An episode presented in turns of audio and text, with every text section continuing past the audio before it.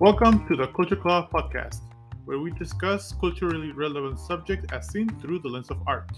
I am your host, Jesús González, Senior Art Director at Integer. And today is a very special Culture Club.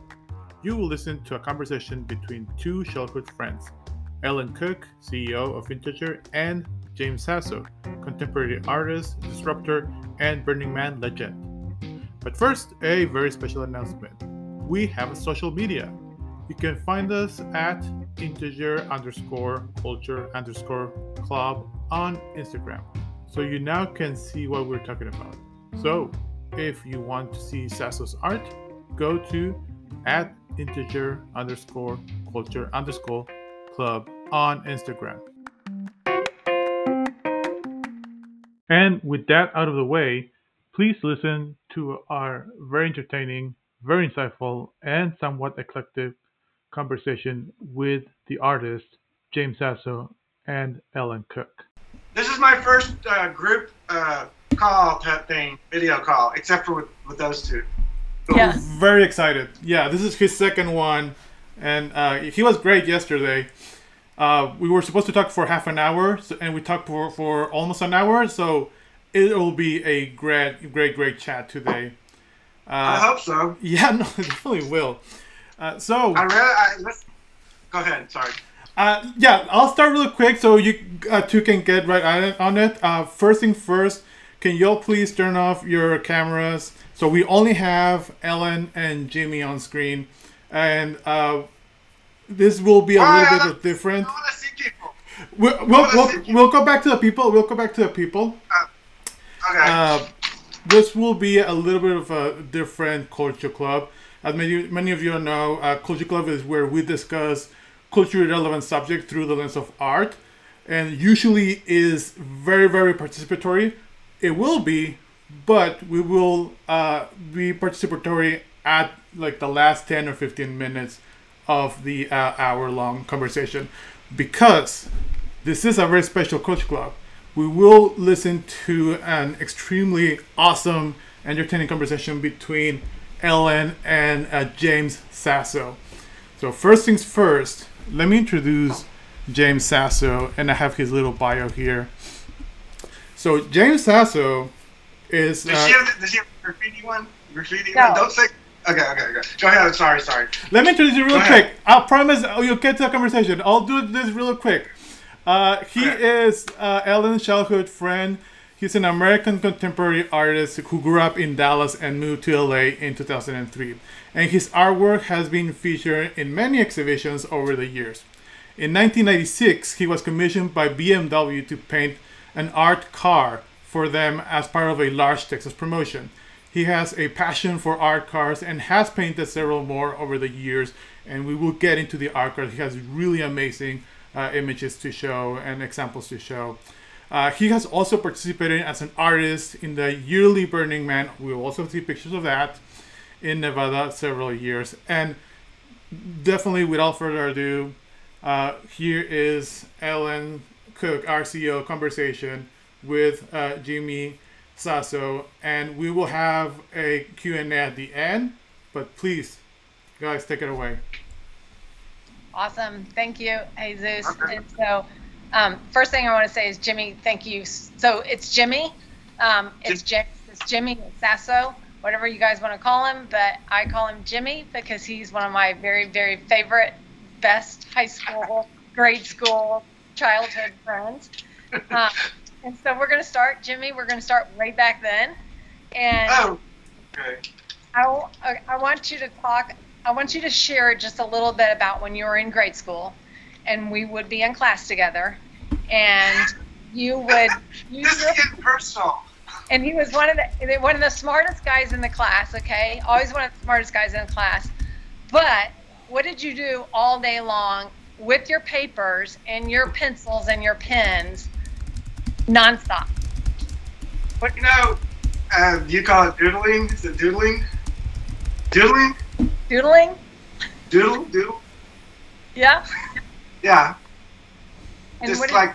on the books and stuff, and we'd make little flip animations with uh, with books. I wasn't the only one, you know, there were other people doing it. Yeah, oh yeah, you but but you did it on all the pages, all over the place. And what, ah. what did you mainly doodle? When? No, what? Just, you know, little, I don't know, lines, cartoony stuff, and I don't I don't remember, you know, I don't have a lot of it. I didn't none of it. Cat. But remember, you started with cats too, way back. Yeah, probably. Way back. So talk of, so about you're talking about sixth grade, seventh grade. I mean, people are just, you know, I mean, that's a long time ago. Fifth grade. That's a long time ago. Huh? And so, so fifth grade, move forward. When did you decide that becoming an artist was going to be your full-time um, dedication of your life? Well, there's, you know, there was always a voice in, you know, telling me that I'm an artist. Uh, so that's one thing. But then I think when, you know, when you start in my twenties, I guess, when you start, uh, people appreciate what you're doing and you kind of get a rush out of it. And then you're, you know, growing up in Dallas, we've all worked, you know, we were always working kids, you know, right? We all had jobs, at least I did. And then it became the best job, you know, I could have, you know. And so, yeah. And so talk about, talk about how you got started. I mean, talk about how you really got started seriously painting and seriously creating art for people.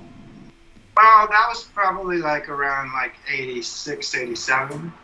So, and I was hand painting uh, sweatshirts and t-shirts and doing paintings. And I had a studio on Lemon Avenue. I don't know if you ever remember that. I paid one hundred dollars a month for it. It was across from Love Field. It's not there anymore.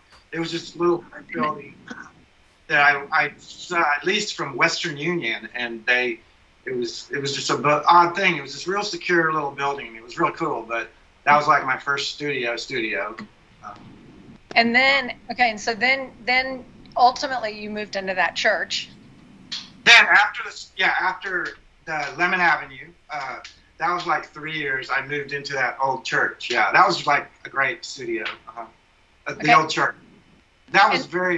Yeah, go ahead. Yeah, that was super cool. So. Um, I forgot to say when I started, the painting behind me is Jimmy's painting, and I I bought it from him a, a long time ago, and it's my very, very favorite piece of art because it reminds me, honestly, of my childhood, because this, this reminds me of stuff you used to doodle. Um, but yeah, and yeah, uh, so t talk about, talk about your favorite, like talk about how you get inspiration and what's your favorite thing to What's your favorite thing to paint? And is painting your favorite thing today or other forms of art? Well, well, hello? Hello? Now, now, now, now. Echo. Echo. My favorite. My favorite. Do, now, me, do, now. Me, do, me, do, you, do me a favor. Clap your hands like that. Okay, now say that one. Hello? Okay. Yeah. Better. Because it's hard to talk when you're hearing yourself uh, uh, echo. Um, when did I? Oh, what do I, li I like? What, what did you ask? What did I like drawing, or what do I like yeah, painting? Is painting your favorite thing today, or other forms of art? You know, drawing is so important, and I, I just, but just, I mean, painting, and I like doing stuff on the computer. I have a Wacom, one of those big Wacom monitors you can draw on, and so that's really helped my computer art. You know, because you've got draw, draw, you're drawing on the. On the, uh, it's right here. Well, you can't really see it, but it's right. Can you see it? Oh, yeah. Yep. So it's this big monitor. So that's really helped me kind of stay in the game, you know, and keep up, you know, with technology and stuff. Yeah. Talk to, we're going to get, we're going to get to your art cars, but before we get to your art cars, I want, um, talk about your, the yoga pants and. The yoga? Well, the yoga, you know, is interesting for me because I like yoga a lot, and I, it, I don't do it as much as I should, but I just think it's a great practice, and it's a good to stay in shape that way. And I, I've taken, I started it in Dallas, actually, doing classes a long time ago, but then when I moved out here, this is kind of like the yoga la la land, and so I got into it more and stuff, and physically, and uh, yoga. And so as an offshoot of that, when I was working with some third-party sites like ten years ago, like Society six or these uh, drop-shipping sites where you just upload the artwork and then they put it on anything, you know, and, you know, like uh, purses and uh, bedcloths and shower curtains and all this stuff, you know, but you never see it. And it's just sort of a weird model. But so I kind of got into doing them, them then, but I never really sold any at all. And so maybe a couple, three or four people I knew bought them. You might have bought them back then. I, I don't remember you bought. But, you know, so anyway, then when I moved on to a different platform, uh, my, uh, my website, art to go dot com, when I moved on to the Weebly, or the, uh, the the manufacturer that you that syncs up with my with the point of purchase, uh, you know, the credit card capture, you know, then it just goes through. And so I got real excited about that, because then I there's nothing between me and uh, you know, I get paid right away, things like that, and there's not a third party. Uh, I don't know if I'm saying it right, but anyway, so the yoga leggings, I sat here and I, I just would draw them and do them, and then you upload them, and then they're made, and I've got samples behind me, but um, I just like the technology, and I, and I think it's a step up above T-shirts, because I, when I started out doing T-shirts in the early eighties, you know, as a medium, you know, it had only been around since maybe the sixties, you know, T-shirts, printed T-shirts or hand-painted T-shirts, and so now, as we're twenty, thirty years later, it's just so cool. That it's an upgrade to me, yoga leggings, because they're cool. The printing, the qualities, they're made in North America. The quality is amazing, and um, just the printing quality, I love the, the quality of what I can do on the computer, and then just send it, and then it gets made into something, you know, that people use, you know, that people, you know, and yoga, which is funny to me because I like yoga, you know. Yeah. So we're like, go ahead. Go ahead. No, you go no, ahead. Go ahead. I like um, uh, yoga is uh, an interesting uh, thing when you get beyond the physical stuff. When you get into the upper, the other stuff, the subconscious and the higher conscious stuff, and then painting is uh, it's sort of natural for yoga. It, you know, it makes you a better painter, I think. It, you know, because then you can, you know, you. Just, I don't know. I don't know how to explain it. So the, anyway, the yoga uh, leggings. I do men's too, but I don't really. I've had them, but I didn't really like them. I don't. I wouldn't wear them. I don't think, unless yeah. I went to, a, unless I went to a class maybe. But um, but yeah. So I love the demographic too, and just the people that appreciate art.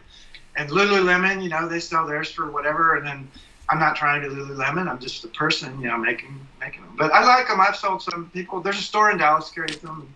I just like the tech. I like the process. Let's put it that way. Yeah. You know, and so I can do it on the computer. And take photos of flowers and drawings and whatever, to scan things and then build the file and make make something cool. Yeah, know? yeah. So we've spent a lot of time talking about art cars, and I know that so um, that Jesus said that you, the first car you painted was a nineteen ninety-six B M W, super cool. I remember back then it was like you were, holy. You were right across the street, right? Oh yeah. You're off. Oh yeah. yeah. And um, and that was super cool, and so. Talk, like you love them, and so talk about it, and I'm going to get Jesus to put a couple of the um, pictures up, Jimmy, but talk about, t t t tell the story about being in COVID that you were telling us yesterday when you drive your art car around. Okay, so started in nineteen ninety-six, yes, I was hired by B M W to paint an art car, and that was my first one, and so it was interesting, abstract. Um, And interesting, uh, it is a sub-talk, but after we talked yesterday, I went and looked, and I was looking up all the, and I realized, well, the, the B M W art cars, uh, the race cars are different.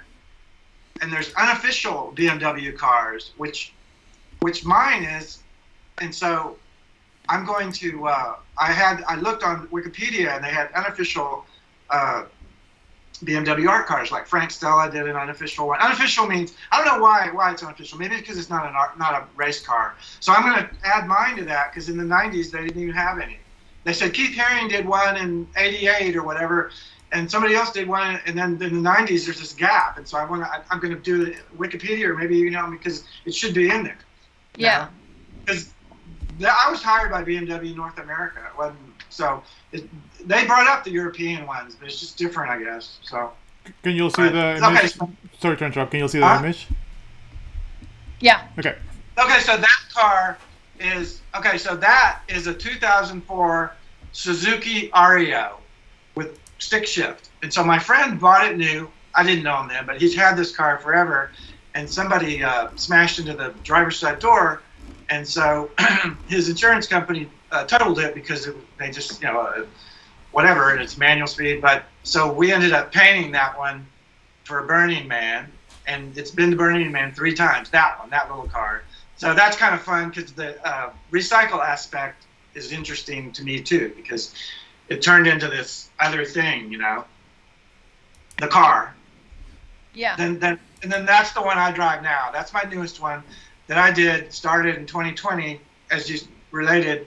Um, the uh, I was dri I've been driving the Mercedes one, and I noticed people take pictures, and you know I always and it started to get, you'd see people behind you at the light, you'd be taking a left, people fumbling with their cameras. They love the Mercedes, they love the little car, but I didn't, you know, that was just whatever. And then one day I was driving the little one in like February last year, and it was just took on a whole new meaning. Because after the lockdown and all the two weeks and the toilet paper and whatever and all the fear, and, and so everything's closed. And so when I drove that one, uh, I just thought, you know what?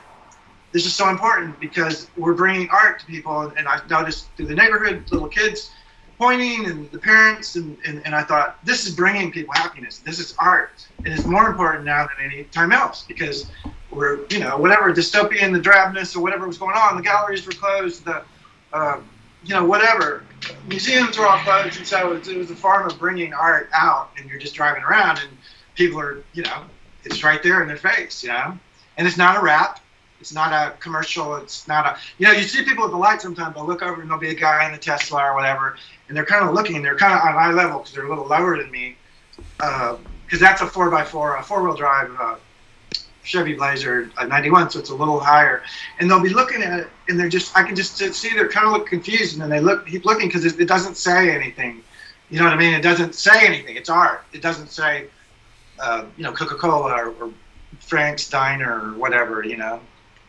or yeah. Grubhub, or, it's, it's, it's, it's just art, you know, or it, it says me, I mean, it has my name on it, because I did it, but that's just small, you know, so I think it brings people happiness, I really do. Yeah. So t talk about the um, the gal, the neighbor that painted her car after, like after yours. Okay. As I said, then part of the thing is, is is is things have changed. We know in the past two years, and so part of the, the cool thing is is that so many people like it. And the one up in Hollywood, the ones up at the Hollywood, the, the Suzuki and the Mercedes are stashed up there because my friend drives the one every day, the other one, and I go up there and visit sometimes. But um, so so many people see it. And so many people see this. And so it was just a matter of time, I knew, before it starts influencing people. And one day, I don't have a picture of this, but I, I may have it on video. I don't know. It may be on my other phone. But I was just driving down here on um, Victory Boulevard or something during the day. And three black, like, I don't know, like Hondas or uh, Toyotas cars were driving sort of in tandem. And they all had white uh zigzaggy things that they had applied to the car, but it was some sort of, it was it was some group, but it was very similar to the Mercedes because the Mercedes is black and it has white, all these white graphics and stuff all over it. So I know that, I know somewhere along the line they saw, or some, they saw a picture of it, they drove by them, you know, and maybe they didn't, you know, but anyway. So then cut to, uh, then a few months, six months ago, I noticed this bright colored car out here. I thought, that's so, or I've seen it driving around. I kept trying to find it. I was like, oh my God, that car, because it was bright colors and it looks kind of like mine. I thought, there's no way that person saw my, had to have seen my car because it's using the same colors and it's bright. And it's uh, But as you get closer, it's not the same. She's going to put stickers all over it. So anyway, it ended up across the street. And uh, so I put a note on it. And nobody got back to me. I'm like, whatever. Because I said, hey, you should call me. I love your car. You know, I did the other one, and right. Anyway, so I finally, I saw her one night, I said, pulled out and said, hey, you know, she said, yeah, she saw my car, and that she was definitely influenced by it, and blah, blah, and so, but she just decided to paint it. I don't know why, but uh, it's cool, so now I'm going to paint on hers, but, so, she drives it, she's uh, probably early twenties, she's in cinem cinematography school, uh, so she's, I guess, creative or something, but it influenced her enough to make her paint paint her car, put flowers, and you know, it's not like mine because my, I'm using oil-based paints. Mine looks better too; it just shines. But it is like mine, but it's not. You know what I mean? It's so she she got the eye with the uh, drops coming out, and the drops and the eyes and whatever. But it's cool. I'm flattered. I'm flattered. So I I've got the paint, and sometimes they're out here together. It's funny. I, I don't. Oh yeah, her name is Chansey. I was gonna say I didn't remember her name, but anyway, I don't know if she lives here, but she's here sometime across the street. But uh, so I'm gonna told her. I said, well, I wanted to ask your permission. Can I, when I see your car, can I come draw something on it? She said, yeah. So you know, she just didn't want me to use any black, but I'll probably use black. No, no, she just. So she's got large areas of color, so I'm, I'm just gonna do some quick little thing. It'll, it'll definitely improve it. It'll make it cool. I mean, her, her brush stroke's fine, but it's just different. I do it all the time, you know? So. Yeah. So, um, okay, the other day we were also talking about, you were saying that everybody can be an artist, and that a lot of people don't think that they can be an artist, but everybody can be an artist. So talk Well, everybody is an artist, really. I think we're art. We're art. This is art. I know that sounds deep, but, you know, uh, talking is art. So, but, uh, Uh, everyone's an artist. Yeah, because everybody's an artist, so everybody can do it. Anybody can do anything. People say, oh, I don't know how to draw. You do know how to draw. You know, I mean, some, you know, just, it doesn't, the concept of good or bad or whatever, throw that, it's not a competition. Just draw whatever, you know. Every, people can draw. Or people say, oh, I never know, I don't know how to draw. And then they'll draw something like that. That's good, you know. Whatever it is, cartoon, it doesn't matter. You know, or doodle, you know, right? Everybody can draw. Yeah, totally. What about, what about, when you go through times, do you, when you get an artist, what what what happens when you get an artist block, and what do you do? Artist block, um, an artist block. Um, you know, it, it happens, and I think it has to do with uh, uh, flow and continuity, and um, that's why I'm, I try to keep.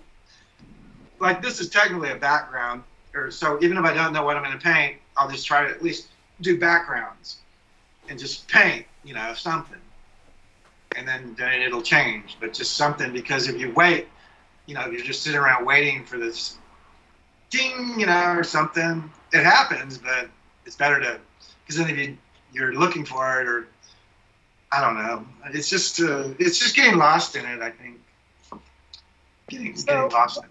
I remember you telling me that painting that I have, that like you would continue to add to it, add to it, add to it over a long period of time. You do yeah. that a lot, right? Sometimes like, I do it a lot.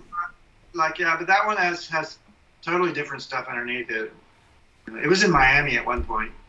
Yeah. But then smeared stuff, and then I finished it here.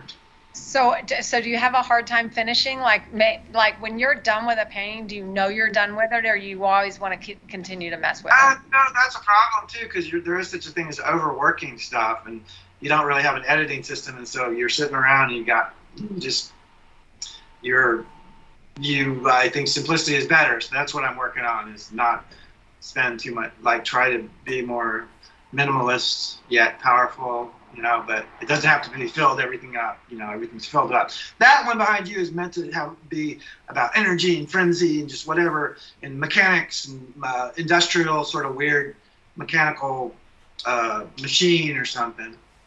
Yeah. Right. That's, what, huh? That's what we get. Something going on. Yeah. So, it's got a lot of energy. Yeah. Just it almost has sound effects. Yeah. Exactly. So talk about, okay, t tell us about Burning Man and th that experience, because you did that for several several years, right? Yeah, Bur uh, Burning Man, I resisted for a long time because I was like, I don't need to go to Burning Man, because people are really into it here, more so than, say, in other places. There's a large, a, there's a burner community here, let's put it that way. There's people that go, or want to go. And so that was the first year I went, and I brought that electric bike, and so I kind of turned that into a little vehicle. And at one point I was towing this weird sculpture, but it only lasted like, uh, it was just too dangerous because it would fall and stuff. So I, but so that I did my first year, that was sort of like a mute vehicle, but it was just a little electric one, you know, and you get to pretend like you're a pirate or something, you know? Oh, and then on the back of that one, there's like a, a not a fishing pole, but like a tent. Uh, there's flexible tent things, you know, and sometimes people put flags.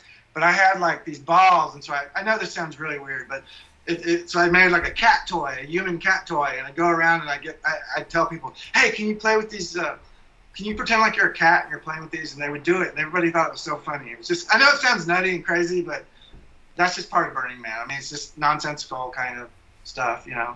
But Burning Man is cool. Burning Man's real interesting. Um, you know, all the art cars and the big mutant vehicles and all the lights and all the, and you're out in the desert and just all this energy. It's really cool. But I've been five years in a row. I don't plan to go back because uh, I just, you know, I, I it's just, I think it's it's good for people to go, but I'm just more, I mean, I'd rather go somewhere else in the future. Yeah. So there's probably people on this call that don't know what Burning Man is. So just go back and kind of explain to explain where it is and, you know, when it started. So Burning Man, uh, they call it the Burning Man Project now. It's called the Burning Man Project. So that's a big word now because other people are starting to. So it's a, it's an org. It's a nonprofit. It became one like five years ago, six years ago. It's a nonprofit. And, um, you know, it started small in like eighty-nine or ninety in San Francisco. And then they burned this effigy on the beach in San Francisco, uh, maybe a hundred people or whatever. And then they they tried to have it the next year, and then the city told them they couldn't burn, uh, you know, ten-foot tall things or whatever it is, effigies, whatever, on the beach. So then they moved it, uh, whoever the people were, they moved it out from San Francisco out to uh, Black Rock Desert, which is... It's a very, very remote area. It's Reno to me is in a remote area. I've never been to Reno, but Reno is the biggest city, but it's like two hours from Reno, two or three hours, but it's way out and on uh, Bureau land out, out in the middle of nowhere, like the darkest, uh, the sky watching is amazing. So anyway, that's where they have it. And it's just this sort of, uh, it has roots. A lot of people don't realize. So part of the roots is in like in Dada, Dada, the art movement or, or surrealism. Um, because it's very nonsensical and doesn't make any sense. There's people with bathing suits and parasols and all these weird cars, and it's a real surreal. Uh, you know, any photos, just like that photo of me, looks really cool because you got this large flat expanse, and then the light's really good, and so it's just like a interesting concept. And seventy thousand people, it's grown to. Yeah, wow. And do most people stay?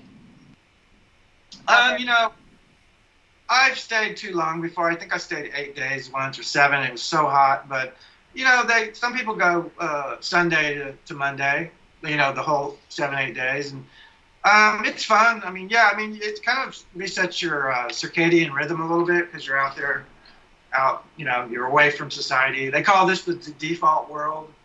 We're in the default world, and that's sort of a utopian fantasy or something, you know. Yeah. What else? Uh, sculptures and art installations, and they're an org now, so they give grants. You know, it's a huge money, big money thing. Yeah. I think they come, like, yeah. So people come from all over the world. It's real interesting. It becomes this sort of obsession, and then everybody has to go, and then, you know, uh, you know, it's it's just an odd. You know, everybody converges on this one point, and it's all gridded out. And I don't know if you've seen pictures of satellite pictures. It's just real cool. It's just different. And then yeah. all the, you know, it's just a different thing. And, and you're surrounded by art constantly, and people dress up weird, and they uh, paint, and they're just these weird installations, some of them on wheels, some of them uh, structures that people climb, and they bring it all out there in the desert, and they install it. And then it's also a leave no trace. And then they leave, and then when they leave, it's, it's like nothing was ever there. Yeah, wow. That's super cool. So, I mean, we actually pick up stuff. Humans leave a lot of stuff. You don't realize it, but humans just anything we bring, wrappings, you know. So you just pick, try to pick up everything. Go ahead. Yeah. What? Leave well, no trace. Is what. Yeah, yeah. I was going to ask you. Um, we also talked about how to. I mean, this is Culture Club. So how does how does how how would you say culture influences your art in whatever form culture. of art it is? Culture. Yeah. How do I?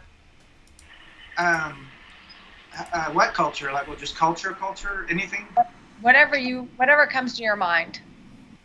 Well, I think everything, I think everything influences my art. Um, and so there's the burner culture, but then that's an offshoot of all this other, it's sort of neo-hippie kind of primitivism, future primitivism, sort of primitive, but it's not because it's very high tech. Um, but uh, I like all cultures. I think it's cool. Oh, that's funny.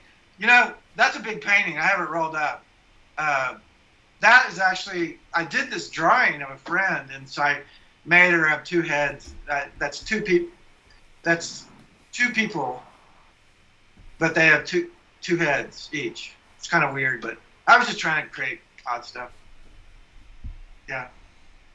So that's culture, yeah. And then that's cartoony culture, sort of, you know, cat culture. Um, and about, uh, Jimmy, talk about cat culture. And that's aluminum.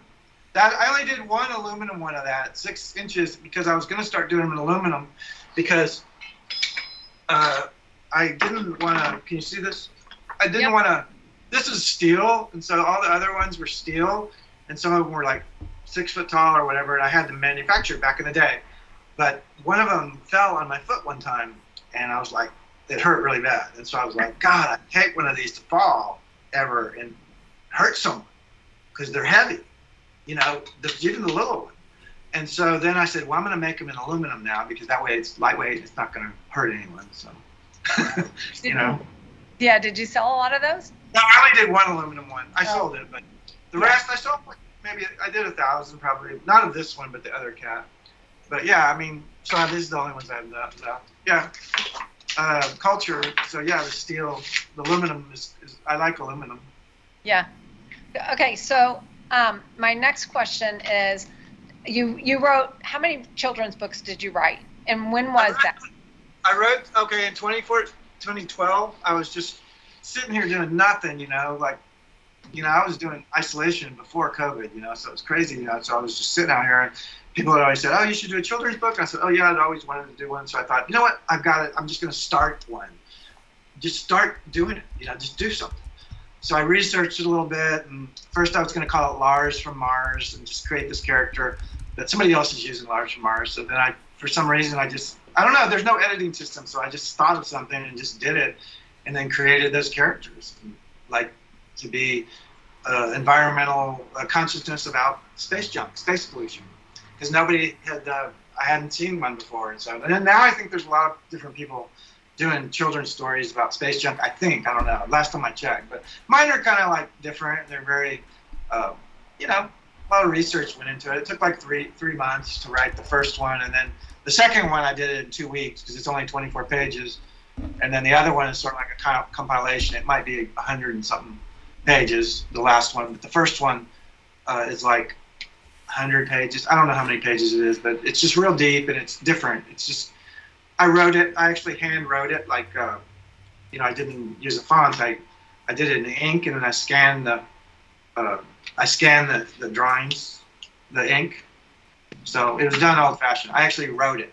Yeah, wow. You know, like somebody would have done a million years ago with ink. I, I just, so anyway, and it had a few little, I'm sure there were some typos and bad English. I, I corrected some of it, but I mean, I just kind of did it as a vehicle or just to do something, and you know, but it got promoted a little. I think I sold a hundred one time, but then I haven't really promoted it or anything. I, I think it's a great concept, though. Yeah, it is. Super cool. All right, so what else do you want to tell us?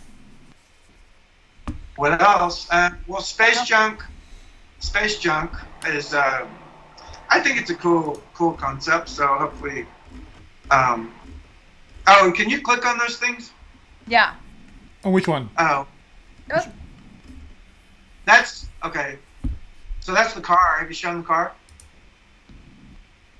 And that is so fun to drive that car. This one has not been to Burning Man, but we had thought of taking it to an. I got a grant to come to another thing, but then I ended up not. I didn't really want to go uh, because I didn't feel like going, and so.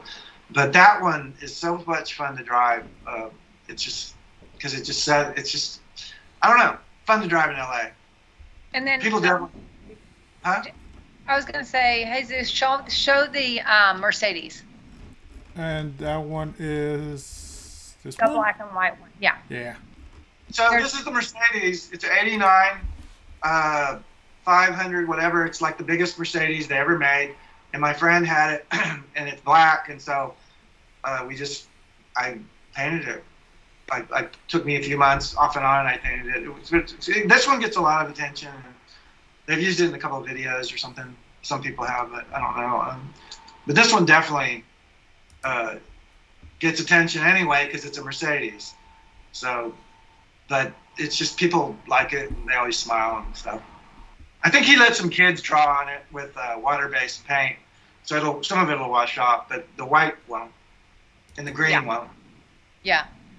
And then you know what, Jimmy, go back. I want you to tell the story about, okay, so in nineteen ninety-six, B M W commissioned you, paid you a good amount of money back in the nineties to paint that car. Right. Then um, uh, Volkswagen. Um, Volkswagen. Yeah. And the one that you turned down, and talk about talk about that and why you did that, because I think that's a really good story. Which one? The one where you turned down the Volkswagen. Volkswagen. I didn't turn it down. No, no, it was the Mini. I oh, I just. That, that's what I meant. Yeah. What? That's what I meant. The Mini. Well, you know, they they had asked me. They asked. They, this was when the Minis first kicked, were re re came out. So they weren't. Remember they. They stopped making them at one point in the seventies or something. So then when they reintroduced them, um, B M W owned them, right? So yeah, yeah. So um, just through the connection with B M W, and then they, they contacted me, but it was different people that contacted me from B M W. It wasn't the other people that I uh, and they just you know wanted to pay me X amount of dollars, but I just, you know I, in retrospect I probably should have done it, but I mean I went and checked on some Minis, and and they just I just didn't feel like I should be going backwards, and that's that's where. Uh, like a manager or somebody comes in. I didn't feel like, you know, it's like you get paid twenty thousand dollars to paint one car, and then then they then somebody else wants you to paint one for two thousand dollars, twenty-four hundred dollars or something. And, and it was over a Saturday and Sunday. In retrospect, and I had to, would have to fly to Atlanta. And that, in retrospect, I probably should, but I just said, well, then I said, well, okay, or I asked for nine thousand dollars or something. And then I said, well, you know, I, I'll, I'll do it, because they said they only had two thousand dollars in the budget or whatever, or whatever it was. It was for some thing, B M W meeting, and they wanted me to paint it there at Cooper, or a Cooper, a Cooper meeting, Mini Cooper in Atlanta. But anyway, so that's not that. I mean, I would have loved to paint one, but yeah, I know. What are you supposed to do? But I, I mean, what are you supposed to do? I mean, you're supposed yeah, to go. No, I, I want to do it. I, I want to do it, but it's like I can't, you know, I could. I just moved to L A, and I just was like, you know, I. Yeah, no, you know, I, I gotta set a price. I mean, I gotta say, you know, I mean, you know what I mean? I mean, yeah, totally. I, I when you told me the story the first time, I totally respected it, because I was like, yeah, you, you know, you're you're worth what you're worth, and you don't go backwards. Yeah, because when I did the uh, Volkswagen, I just sort of priced it out to the, uh, to be like uh, my day rate. I said, oh, my day rate is three thousand dollars or something, whatever.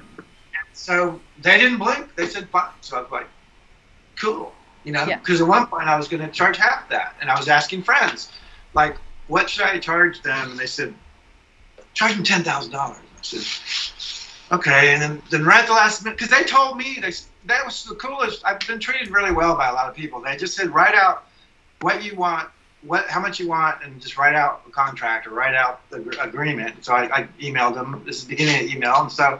They just said, fine, we can find the money. So that was cool. You know, what they paid. Uh, I mean, that was two thousand one. You know, and then nobody knew about it. You know, I used water-based paints, uh, it was, uh, which is an oxymoron. But there's a company in Georgia that makes water-based automobile paint. And so it goes on real thin. It looks different, but it was sort of washy. But it was cool. That was a great experience, man, up there. Yeah. You know? Yeah. It was during media day. I was there up there during media media days. Like four days, five days. So, what's Six your days. what's your favorite thing to do? Paint. These days, paint. Is that your favorite thing?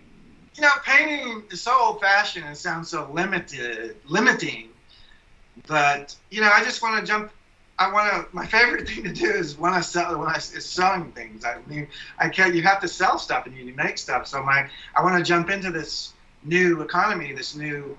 You know, they need a new art. Everybody needs a new artist. You know, my, my time, I, I was in Dallas, and that's great. But, I mean, it's a new day now, man. It's like, you know, it's a different um, different day, and so many other artists. I just want to make my art and have it be out there and be paid well. There you, know? you go. With a message. Have a message, or just bring, you know, it's, it's a sub, uh, subconscious level stuff with art, so you want it to look uh, to give a, a good message. Like people look at that bright color car, and how can you not be happy looking at that car? Because color is psychological. It's using all these shapes and little things that transcultural, trans transcultural type stuff. You brought up culture earlier. I like to think of it as I think it was transculture or pan culture, transcultural, because it's crossing different cultures with when anyone looks at it, they see something. There's some Asian stuff in there. There's some Mayan stuff. There's some whatever. It goes back into our, our D N A somehow. Like an Italian, I'm part Italian, so, you know, there's Italian like art. You know, there, there's a long line of art, you know, with Italians. And so. Yeah, I love that. Message. It's just conveying a message. Yeah. In a, subtle, in a subtle fashion. Yeah. Not. No, yeah. This is an amazing conversation, and I'm sorry to uh, interrupt as I'm getting a call from someone else. I know, I was waiting for that. I love that. Yeah, I mean, see, I just did this one. Here, hold on.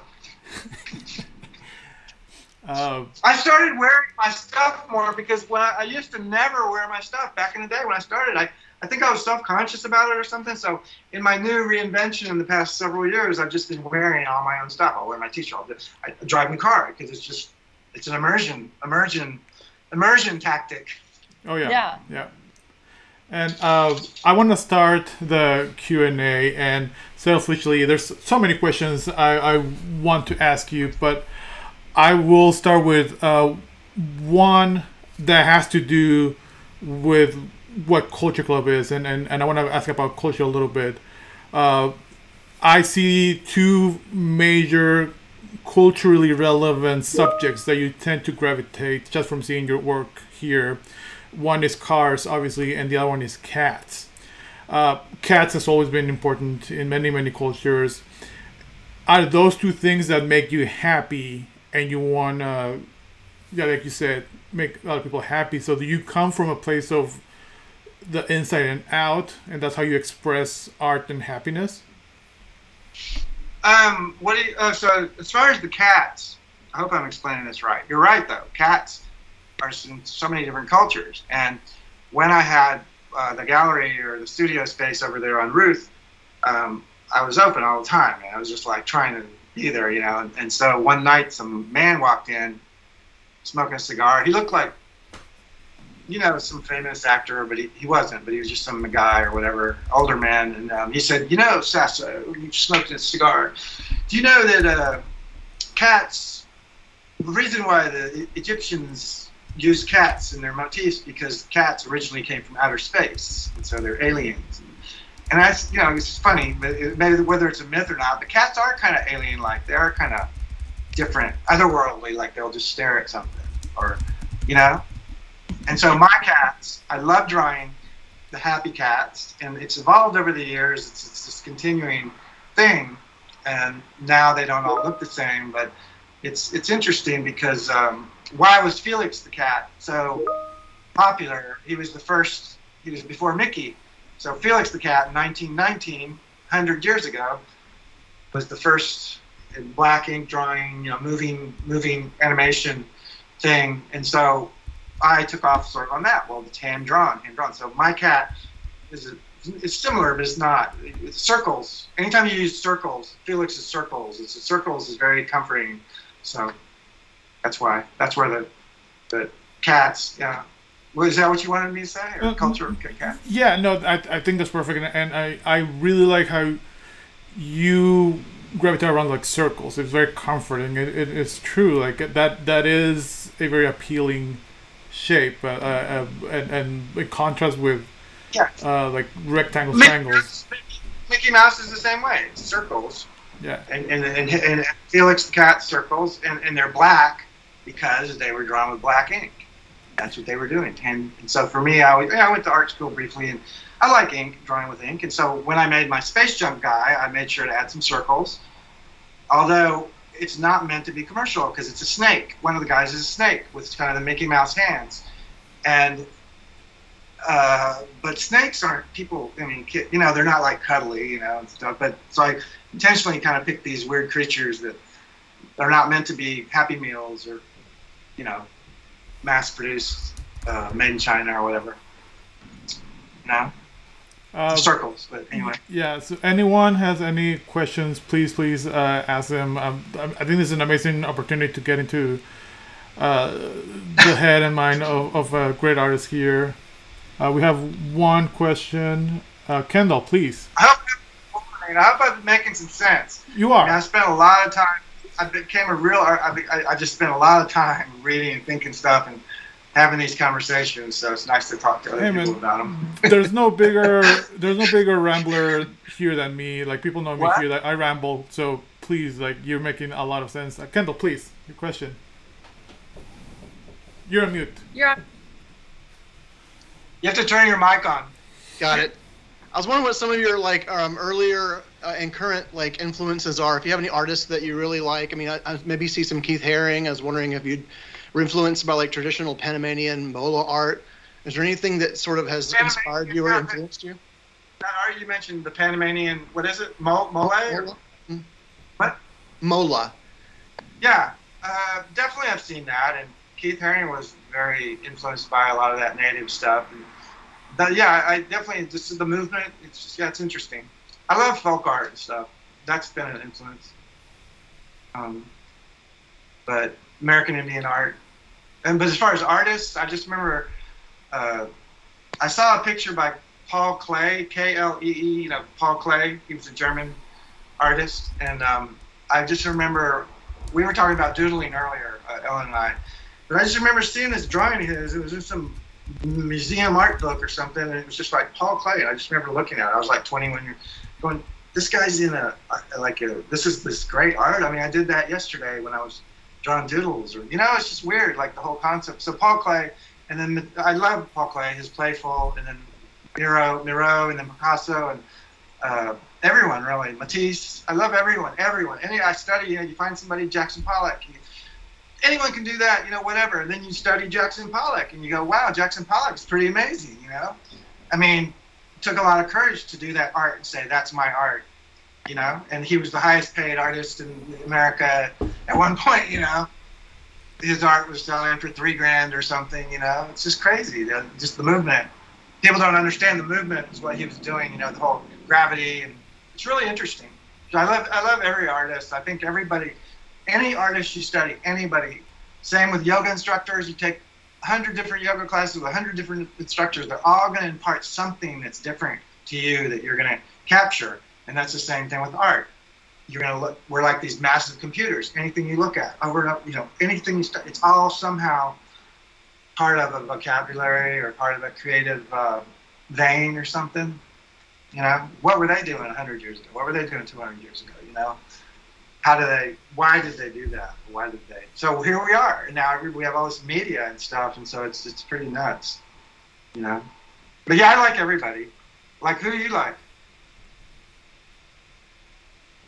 Uh, can Kendall. You hear me? Kendall? Oh, yeah, no. Oh, I, yeah, I'm, I'm the same way. I mean, I go back, like, you know, I love everything from, you know, looking at Brock and Picasso, even though it's not really a style that I would like to emulate, but I love how they were thinking, right? I love, you know, and looking at, also looking at traditionalist art, like when I was in Mexico years ago, just looking at the, the, the Mayan artwork and how that was part of the culture. It was telling the story. Um, so, you know, I just, I, I was really just struck by, you know, your style. I actually studied under a, a contemporary artist in New York years ago. It was a very, very similar style to yours, and he was really influenced by Keith Haring and um, a guy named Mark T. Smith. And um, but I just love that sort of very, very kind of wild, um, expressive, expressive style that you got. Yeah, it's just the fluidity. And I think when I first discovered um, Keith Haring, I first went to New York City like ever. I'd never been to New York City in nineteen seventy-nine or something, the summer, or, or eighty, I don't remember. But uh, and that was right when those guys, you know, that was starting. And I just remember the whole uh, in East Village, you know, everybody was doing T-shirts and and just artists and. Um, I never met Keith Haring, although somebody invited me to come meet him one time, because when I went back to New York in like eighty-three, eighty-four, visiting, whatever, but I, I probably should have went and met him, but uh, I, I was wearing a, I was wearing a hand-painted, uh, I still have it, I just found, I was wearing a hand-painted wrist uh, watch uh, band that I painted, and I, I went to the pop shop, and they were like, oh, that's a really cool watch band, and I was like, thank you, and I don't, this looks nothing like Keith Haring, honestly, it doesn't. And so then, I, but I didn't go back. But uh, the other guy, I did see Basquiat in person before he was famous. We're like this, exactly the same age. And um, but he was kind of extreme looking person. That's why I remembered him. because he was had a hand painted T-shirt on, and he had he was wearing mascara, and, and he had and he had like a blonde. Uh, he was just really a scary looking guy, like Basquiat. He was skinny, and he just he was, who knows. And then looking back, when you study, oh, that's when he was homeless. That's when he was walking, sleeping, and uh, doing T-shirts and whatever. And he would he would, he was extreme into like provoking people and stuff, you know. I have, so, uh, but, I have one question from Bianca Beltran, uh, one of our uh, art directors here. Uh, she asks, would you consider making digital art like N F Ts? You know, it's funny because an N F T, when it first came out a few months ago, when they first, uh, with the, the, the uh, Jack Dorsey, the Twitter, the Twitter, uh, the first tweet, right? Yeah. It's considered an N F T. Yeah, yeah. So a non non-fungible token. So, and that's cool. And so then a week later, it was something else, and people, or the cat, the rainbow, or the cat, the cat video, you know, that they did, and uh, twenty years ago or whatever. And so it's just weird how that's an N F T. So it's just a new way, you know, faddish. And I, I tried, I, I got on and I was trying to upload, because I have a lot of animated GIFs and different odd stuff that's only digital. That's not, doesn't exist in the real world. And even my yoga leggings, a lot of them are like completely digital. Like this is complete. I do do I do completely digital stuff. So t technically, the file for this would, if it's wouldn't that be an N F T? It's weird. It's, a, it's just, I think it's just a way. I did learn that Ethereum, they use Ethereum to uh, to uh, uh, buy or and sell that or whatever. But I still don't get it. I mean, I looked online. And I was like, this is just looks like bad art, man. It's just another way to sell that. I mean. You know, seriously, right? Yeah. Yeah. I mean, uh, it's just another concept they're using to try to make money. Yeah. Crypto. Uh, I got another question from Maria Rubalcaba. Uh, it's about Burning Man. What was it about Burning Man that attached you to participate? And what was it that made you decide that you were done with it? Well, in ninety-six, like we talked about, I did do that car in ninety-six. And so... Cut to two thousand one when I first moved to L A, uh, two thousand four when I moved to L A, and then I lived in Venice. And so at one point, there was this sort of frenzy in the neighborhood. And, what's going on? What, what, what world? It was August. Oh, they're going to Burning Man. Oh, okay, the neighbors, you know. Okay, cool. Like, that, wow, they're really into Burning Man. You know, I, I hadn't heard that word in a long time. I knew about it. but And so people are so into it here. And so um, as a, it's a natural for me because I had already done cars. And, they're painted cars, but they're still art cars. The ones I did, mine are already in the, are already in this world. So Burning Man is sort of an alternative reality type situation. They try to create that, uh, but uh, so I yeah. So what made me go? I just because what made did you ask what made me go? Uh, what made you yeah leave it? What, what that you're done with it? What, what... It's an interesting concept. Uh, it's just so much stress, and anyone I know, I know people that have been ten years, they're all, anyone I'm going to go every year, I just can't, uh, for me, I just, uh, I mean, I just, I kept each year, like, I wasn't going to go, and then I got, somebody gave me a free ticket, which they're like five hundred dollar tickets, so I was like, okay, I'll go, you know, I don't have to pay for a ticket, you know, but you have to have a ticket, though, nobody, uh, and then uh, I bought tickets some years, and then, um, you know, but, uh, it's just another. I mean, the sea. You know, I don't know. It's it's just stressful and it's a lot of effort. And I participated and I had a good time and it's fun. It's extreme camping. I've met a lot of interesting people and it's very inspiring. Uh, very inspiring. It's an alternative reality. It's just amazing. Um, but it's uh, you know, it's just I don't know. I mean, I'm I'm not saying oh I'm never going again. I mean, I just because a lot of people that's all I talk about here. I don't know if you've ever met a burner. I, I hope I don't sound like a burner. But they talk about it a lot. I'm only talking about it in relation to the art, but people talk about Burning Man. And they say, you know, oh, they have these community um, guidelines. And it's a leave no trace event. It's really interesting. It's an interesting concept. Um, and all that energy and all that effort goes there. And then it's like you're exhausted. People, it takes weeks for them to recover. Seriously. You get back and you're just like, oh, my God. You're just a bed. I got to sleep in my bed, you know. It's crazy. I think we have uh, time for one more question. If anyone wants to ask a question, I'll, I'll, I'll ask the last question. We're over. I hope I sounded. I hope I said. out some good stuff, man. There's somebody taking notes. A lot of really good stuff, yeah. Uh, okay, I'll ask the question, and, and if anyone else, please uh, raise your hand, uh, and please interrupt me. You talk about how everyone is an artist, but what makes great, great art, and is there such a thing as great art? Well, that's a good question, because what is great art? You know, great, great, uh, we've all seen what they try to promote to us and say, this is great, and, and then it's like, okay, that's great. Well, this is great, too. That's great. You know, so me in particular, uh, great, I don't know, what is great? Banksy, that's interesting. I mean, it's how do you quantify what great is? You know, somebody could, like, turn down my art, and then I'll go down the street, or I'll bring my car out, and a hundred people take pictures of it. You know what I mean? So it's just weird. But great, I think, has to be, art has to be evocative, sort of, I think. It's about, it's two people, it's not just the artist, it's just the viewer is what makes it art, I think. Definitely. Because it wouldn't, I mean, nobody wants to be the guy in The Hobbit slaving away, and nobody gets to see the art, you know, right? And then you're, you have to have an audience. So I don't really know. Great is a term thrown around a lot. You know that in art. I mean, I don't know. It's hard to, what makes great art? I don't know. I I I, I love that that uh, what you said, it needs an audience, um, and, and that relationship I think is really important. And you definitely have that connection. Like just now in, in the uh, past fifty-five minutes, I think a lot of people here really connected with your art and your cats. Uh, I do have one last question. Where can people find you? When can people buy your yoga pants? And where can people buy your hats? Because we want your hats.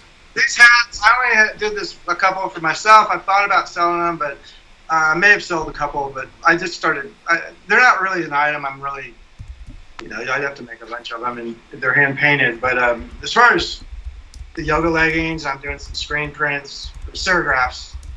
Uh, they're on my website, art to go dot com, and that's really my only vehicle right now as far as showing, except for the car, you know. And so I'm experimenting with the Q R codes, but the, because I'll see people behind me now.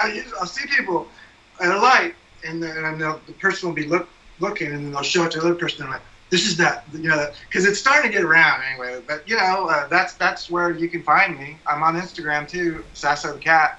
I've never really fully adopted, adapted, or utilized that medium much because it's just more of a younger generation thing. I get it; it's great. But I'm not just going to hustle up likes and try to get people to follow me, you know, whatever. I mean, I mean, you know, I mean, I was in the newspapers and things like that. And so many more people, you know, saw me there than, you know, more people know about me. But just because I have eight hundred followers or seven hundred, that doesn't really mean anything. So I know that doesn't mean anything. Because so I'm trying. So as far as I'm now, I'm trying to use and influence, not use them, but work with influencers and try to give them my stuff and let them do it because they're more adapted to it. Whether they're, you know, these kids. People, they're not kids, they're in their twenties, you know, but they're just, they're kids. More into that, you know, and so as far as selling a lot of, go ahead. Oh, no, uh, I, that's just saying youth, uh, yeah, definitely utilize the youth. Uh, well, I mean, yeah. Ellen, uh, do you have any last words, Ellen? I just want to tell Jimmy, thank you so much. This was super fun. It was so fun. I've been wanting to paint, uh, you know, initially I wanted to, uh, when I was in Dallas, I had that huge wall of that studio, uh, and I wanted to do videos, and then I, I still wanted to do live painting, and now everyone's doing it, or some sort of utilizing technology, not necessarily here, it could be there, it could be somewhere else, but I do want to do more of this, because I know everybody's doing it, right? Yeah. I mean, lessons, yeah. They're giving music lessons, and school, and whatever, so I just don't know how to do it, I guess. I mean, I, mean, I know how to log into this, but... It'd be interesting to do something more, you know. Please do. But art to go dot com. Art, okay, you guys are all ad agency people, so art to go dot com. Great word. I thought I, I thought it up in like eighty-six or something uh, because I it was sort of in the whole movement. Uh, the guy was talking about Keith Haring, fast art. Keith Haring was considered fast art, you know, fast art, because he would do it like, you know, quick, and so. than the pop shop and selling things. So it's all about art to go, selling things. You know, it's not fast art. It doesn't mean it's cheap, but it's just art for purveying, for art just for sale to go. So how do you make art to go? You produce. I want to produce one hundred of these, or two hundred of these, or one thousand of these, or how do you produce it? Silk screening, whatever, uh, direct to garment, or dye sublimation, whatever, whatever it is. You know, somehow get the work out there. That was one of Keith Haring's quotes: was "Get the work out there." You know, his immediacy.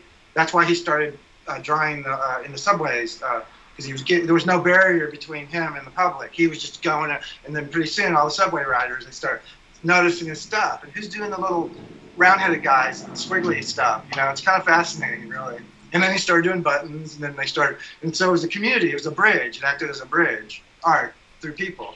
That's another thing. I think art is a bridge. And I got this somewhere, something about uh, something else, but the bridge, you know, I consider uh, it's a it's a bridge, and it's inviting uh, somebody to cross that bridge, and it's a connection. You know, the, the viewer and the artist, or whatever the art. They'll take the artist out of it. You just have the art, the viewer, and the artist is in it. There's there's still a bridge between them.